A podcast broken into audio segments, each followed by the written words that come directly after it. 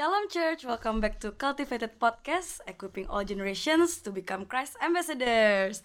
Uh, balik lagi ke episode Deeply Rooted, yaitu Q&A bersama aku Tessa Rudangta dan ada dengan Denny. ada Ko Denny di sini dan kita di sini uh, ada untuk menjawab beberapa pertanyaan kalian yang udah kalian submit ke Google Form kita. Jadi topik yang mau kita bawa hari ini adalah tips membaca Alkitab. kayak gitu. Jadi buat pertanyaan pertama nih menurut kode ini tips membaca Alkitab yang efektif tuh seperti apa? Hmm very good questions. Ada beberapa tips yang saya bisa kasih. Course nomor satu berdoa minta Roh Kudus yang adalah Roh kebenaran untuk menuntun kita mengerti kebenaran yang ada di dalam firman Tuhan jadi sebelum membaca berdoa dulu, mm. minta Roh Kudus tuntun kita karena dia adalah Roh kebenaran.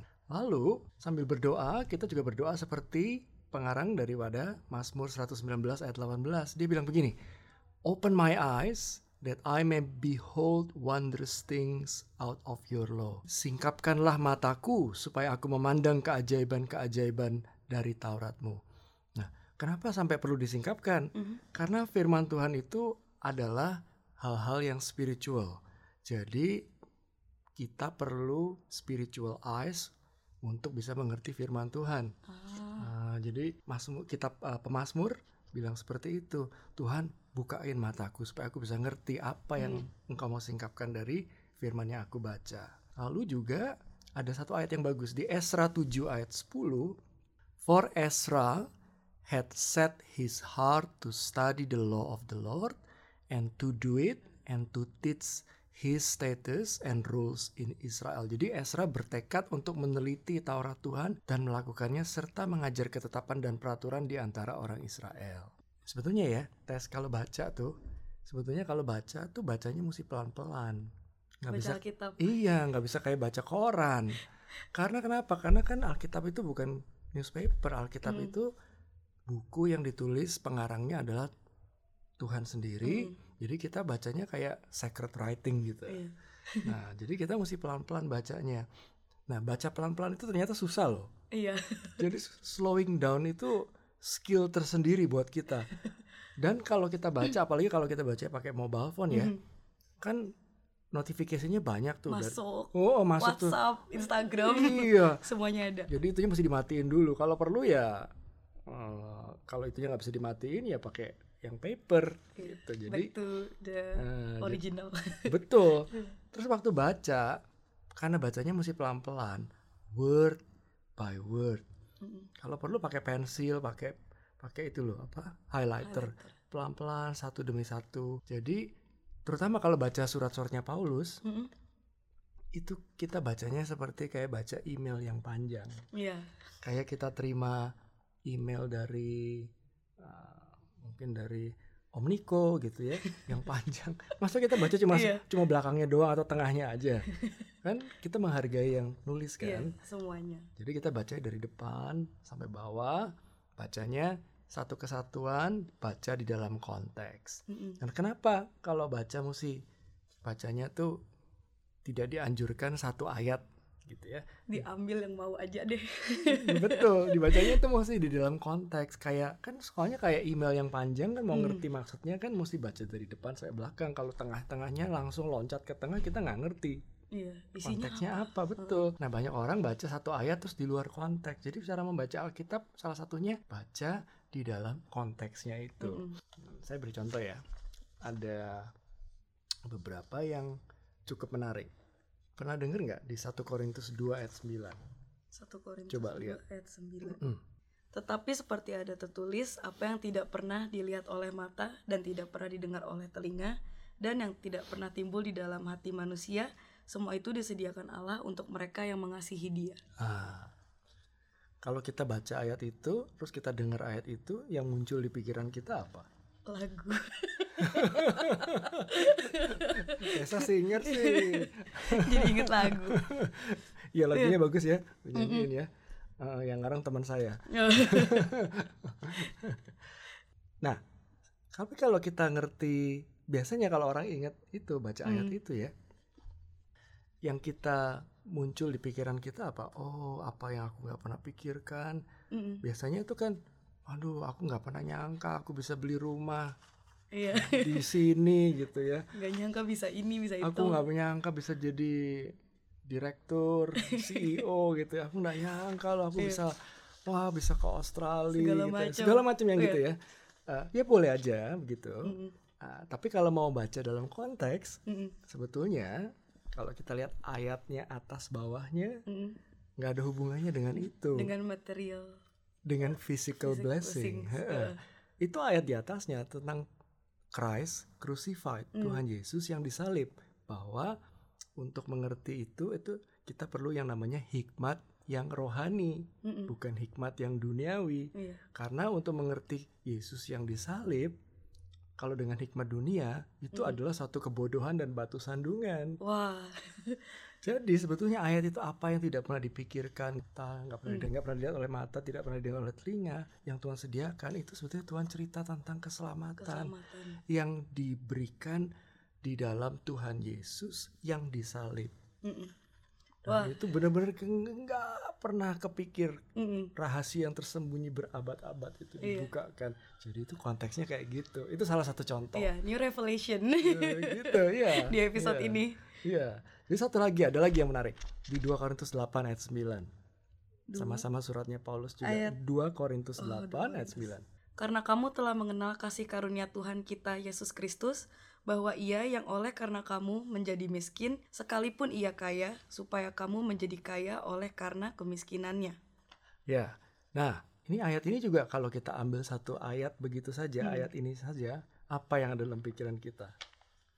Wah, Tuhan Yesus baik, mm, ya, kasihnya luar biasa. menjadi miskin loh buat kita. Iya. Heeh. Tapi yang buat kita buat apa tuh? Kita jadi kaya. Kaya. Oh, Tapi kalau ada di pikiran kita, apalagi kita greedy nih. Uang, kita kaya raya nih, milioner, milioner, who wants to be millionaire. Who wants to be millionaire? Ikut Yesus gitu ya. Eh, apakah betul Mm-mm. ayatnya bicara soal material blessing jadi milioner gitu Iya. kan? Nah, kalau kita lihat lagi konteksnya atas bawah, Mm-mm. Paulus lagi cerita apa? Dia lagi cerita tentang memberi, Iya, memberi kepada jemaat di Yerusalem yang miskin. Lalu dia kasih contoh. Nah, jemaat di Makedo- Makedonia itu sangat-sangat miskin, tapi mereka tuh begitu hatinya sangat Iya. mengasihi. Mereka tuh kaya di dalam Dalam. kemurahan. Mm. Nah, eh, 2 Korintus 8 ayat kedua di atasnya Mm-mm. itu ada kata gini. Selagi dicoba dengan berat dalam berbagai penderitaan tentang jemaat di Makedonia, Mm-mm. sukacita mereka meluap dan meskipun mereka sangat miskin secara keuangan, namun mereka kaya dalam kemurahan. Amin. Jadi yang dibilang di sini ya supaya kamu kaya, Yesus yang miskin supaya kamu kaya, kaya supaya kita kaya seperti Iya. mencontoh Tuhan Yesus. Kita kaya di dalam kemurahan, Kemurahan. kaya di ayat kedua. Lalu ada lagi di sini di ayat ke-7. Demikianlah juga hendaknya kamu kaya di Hmm. dalam pelayanan Kasih. kasih. ini. Kaya dalam kemurahan, ka- pela- kaya di dalam memberi dan pelayanan kasih. Jadi richnessnya itu bukan secara material, Bukan buat kita, Buat kita jadi, juga. jadi bilioner, bukan tapi begitu. lebih buat kayak biar orang-orang melihat kayak Tuhan Yesus tuh gimana gitu kasihnya ke kita. Betul, jadi contoh. Iya, kita iya, melihat Tuhan Yesus yang memperkaya kita supaya kita kaya di dalam kasih, Hmm. Kasih. dan kaya di dalam kemurahan. Bener banget sih. Satu hamba Tuhan Mm. kasih eh, frase cukup bagus. Dia bilang begini, "You will never read a better book, Mm-mm. but you can learn to read the book better."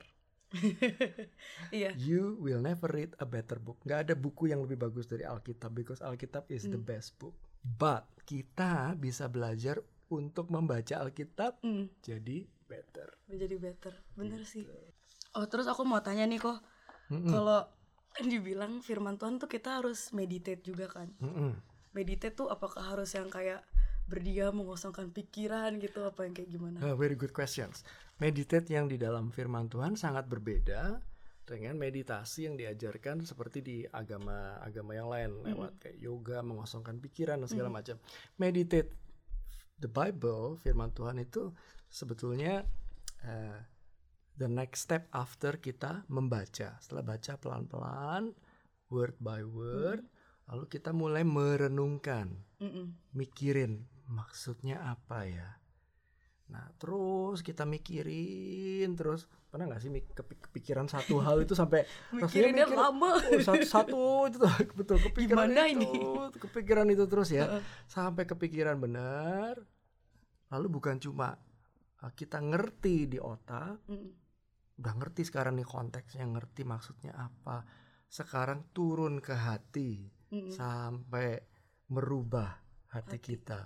Nah, itu yang disebut dengan meditate. Mikirin satu ayat, dua ayat, satu perikop. Ini perumpamaan ini Tuhan Yesus cerita apa sampai aku dapat Hmm. bener-bener artinya, angle-nya bener from the gospel perspektif. Terus turun sampai ke hati. Mm-mm. Eh, hati kita dijamah Tuhan, hati kita berubah. Iya, iya. Baru itu namanya transform, by Transform. by the word of God through Iya. reading and meditating the Bible. Jadi kalau ada kata-kata dari mata turun ke hati, ini dari membaca Bible sampai turun ke hati kita. Dari otak turun Turun ke hati.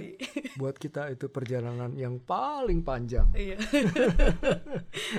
Kadang-kadang aku juga berdoa kayak eh, kalau baca firman biar firman ini tuh somehow kejadian di hidup aku. Jadi somehow jadi lebih ingat gitu loh kok Denny. Ya, Heeh. ya. Iya. Dan eh tadi kamu ngomong bagus banget tuh. Hmm. Kamu bisa ingat ya. Kan kalian kan ikut cool kan? Mm-mm. Kita kan ikut cool.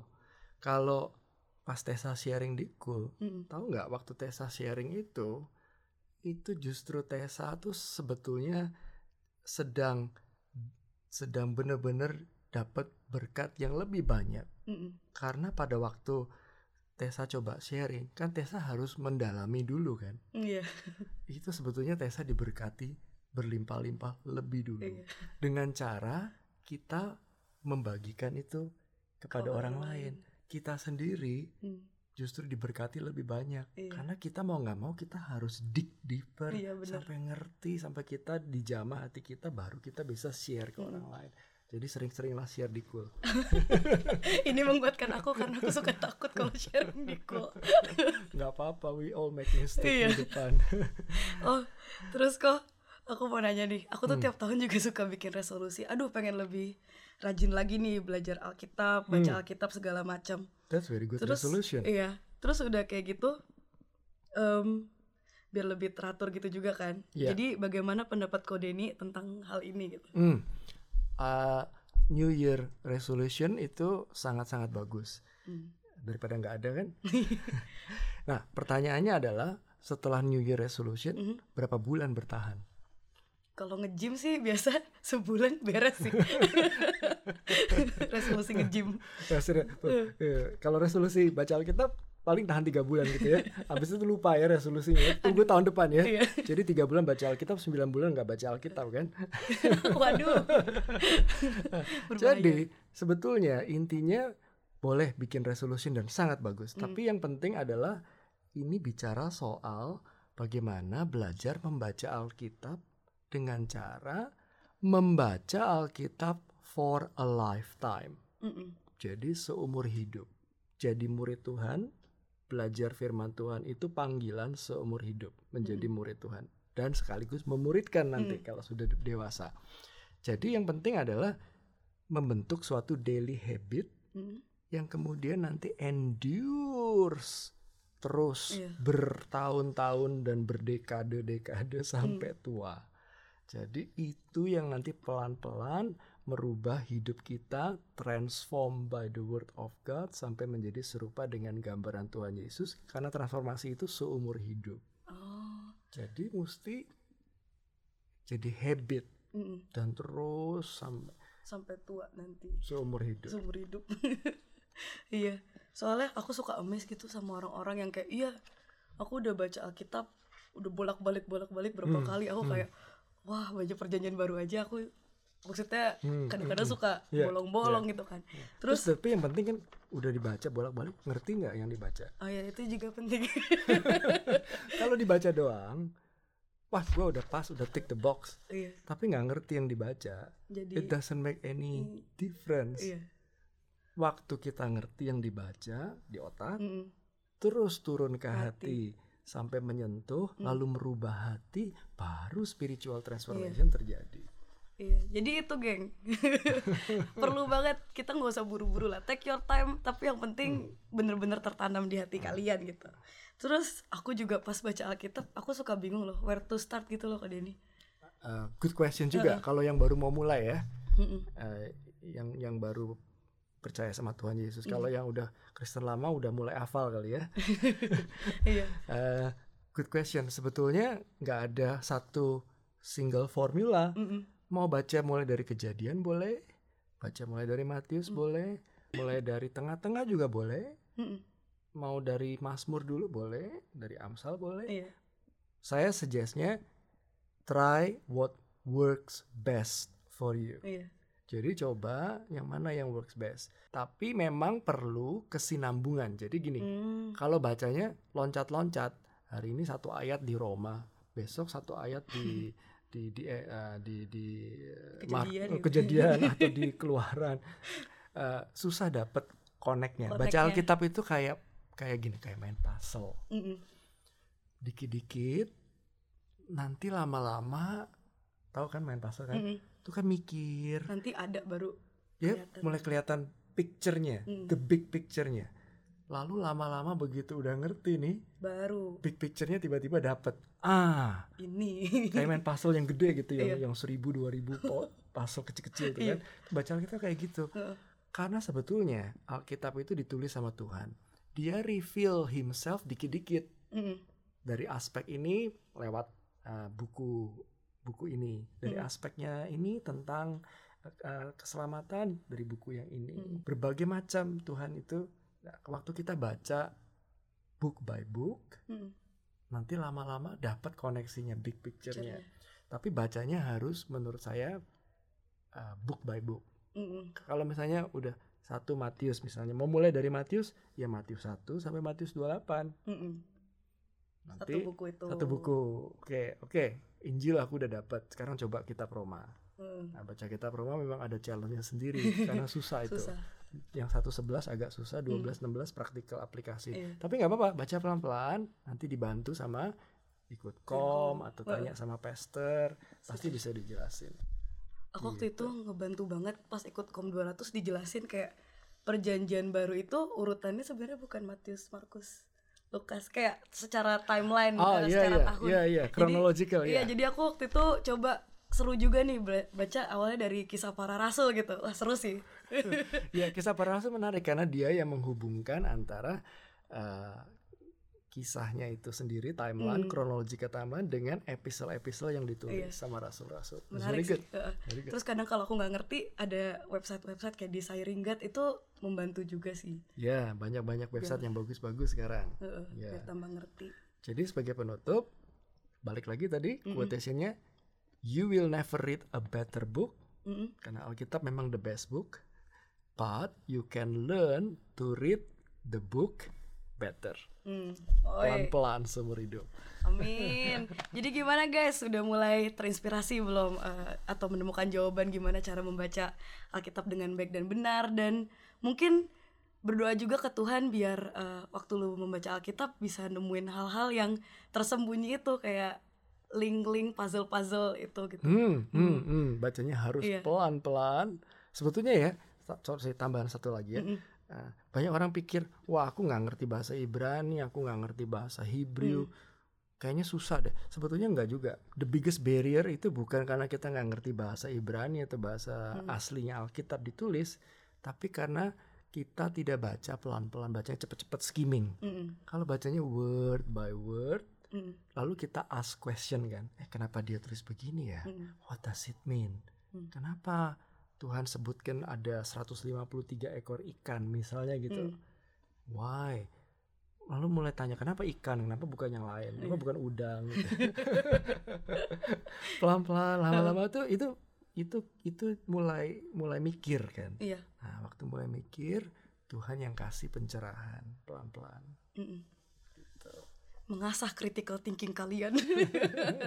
ya udah deh, segitu aja buat Oke. episode eh, kali ini tentang mengenai belajar membaca Alkitab. Eh, aku Tessa dan Kodeni mohon undur diri Eh, dan juga jangan lupa kalau misalkan kalian ada mau submit submit pertanyaan yang lain nggak harus related sama membaca Alkitab atau gimana, literally apa aja bisa ke, ke link di bio kita di Instagram buat uh, isi um, Google Form kita.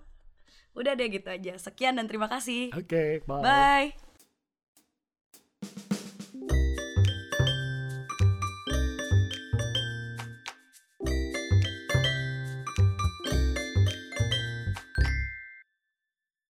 Terima kasih sudah mendengarkan podcast kami. Share podcast ini kalau menurut kalian memberkati. Cultivated Podcast tersedia di Spotify dan YouTube dan kalian bisa cek juga Instagram kita di cultivated.podcast. Terima kasih.